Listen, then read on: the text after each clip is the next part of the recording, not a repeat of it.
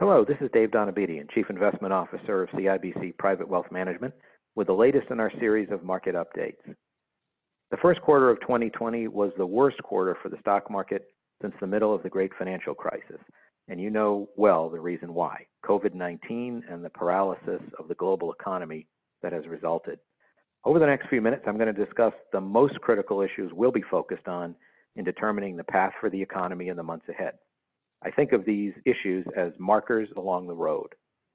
Our assumption is that a recession began in March and that it will get very ugly in the second quarter.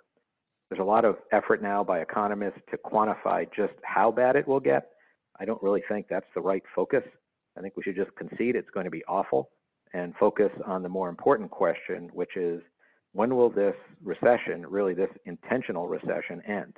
In other words, when can the economy begin to recover? There are three areas we're intensely focused on to answer the question, and those three are policy, Asia, and COVID 19 itself. On the policy front, the Federal Reserve has unleashed more stimulus and rescue plans in the last month than I think even the most diligent Fed watcher can keep track of. It's way beyond anything they've done before, even during the great financial crisis.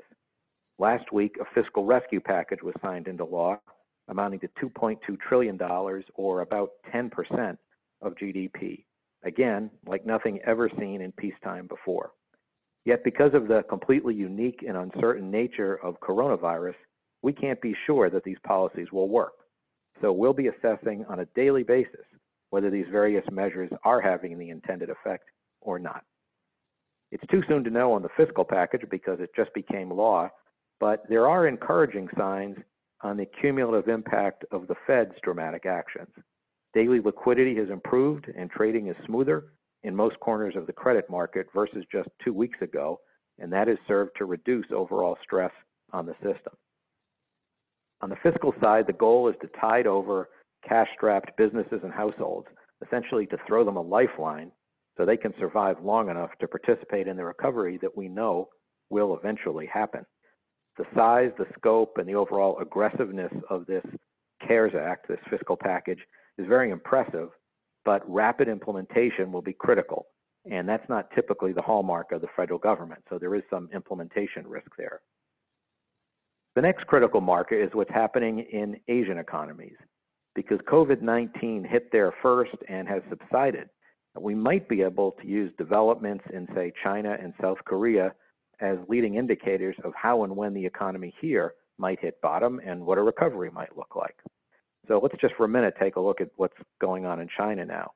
Uh, China will likely report a decline in first quarter economic activity. It'll be the first such decline since the 1970s. But more recent data points to beginnings of a recovery. The Wall Street Journal reported in late March from a number of industry sources that about 90% of pre virus production in China has been restored. And official Chinese government data that came out on March 31st reports an outright increase in manufacturing activity for the month of March in what's known as the PMI survey. I would take that with several grains of salt, but the point is there are early signs that the Chinese economy is already recovering. And their COVID 19 active case count, so the total cases minus those recovered, that peak occurred in mid February. So it's indicative of a pretty quick response time from improvement in the health data to the initial stirrings in the economy. Our final marker is, uh, I think, a really obvious but important point, and that is the quicker the insidious health impact of COVID 19 lessens, the quicker economic life can begin to return to normal. So the path of the virus from here is critical to all of the other underlying assumptions that go into a forecast. And if you look at the course of COVID 19 spread in other countries and many of the health models that have been built, it is hoped that the growth rate of confirmed cases slows sometime in April, followed by a decline in active cases in May. Now, based on the experts, that seems like a rational expectation, but we have to acknowledge that the margin for error is large. Putting it all together, here's our baseline assumption on the economy. The second quarter will be the biggest quarterly economic decline in U.S. peacetime history, we believe. If COVID 19 behaves consistent with most of the epidemiological models, it would allow for economic normalization to gradually begin in the third quarter, followed by a potentially strong recovery taking hold in the fourth quarter. And we'll be looking at policy impact, developments in Asia, and the path of COVID 19 to assess whether this outlook is on track. Thank you for your time. As always, we appreciate your attention and your relationship with our firm. For more on this and other topics, subscribe to this podcast and visit wealth.us.cibc.com. CIBC Private Wealth Management includes CIBC National Trust Company, CIBC Delaware Trust Company, CIBC Private Wealth Advisors Incorporated, all of which are wholly owned subsidiaries of CIBC Private Wealth Group, LLC, and the Private Wealth Division of CIBC Bank USA. All of these entities are wholly owned subsidiaries of Canadian Imperial Bank of Commerce. This podcast is intended for informational purposes only, and the material presented should not be construed as an offer or recommendation to buy or sell any security. Concepts expressed are current as of the date of this document only and may change without notice. Such concepts are the opinions of our investment professionals, many of whom are chartered financial analyst charter holders or certified financial planner professionals. Certified Financial Planner Board of Standards Incorporated owns the certification marks CFP and Certified Financial Planner in the U.S.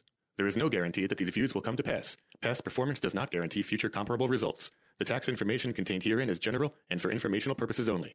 CIBC Private Wealth Management does not provide legal or tax advice, and the information contained herein should only be used in consultation with your legal, accounting, and tax advisors.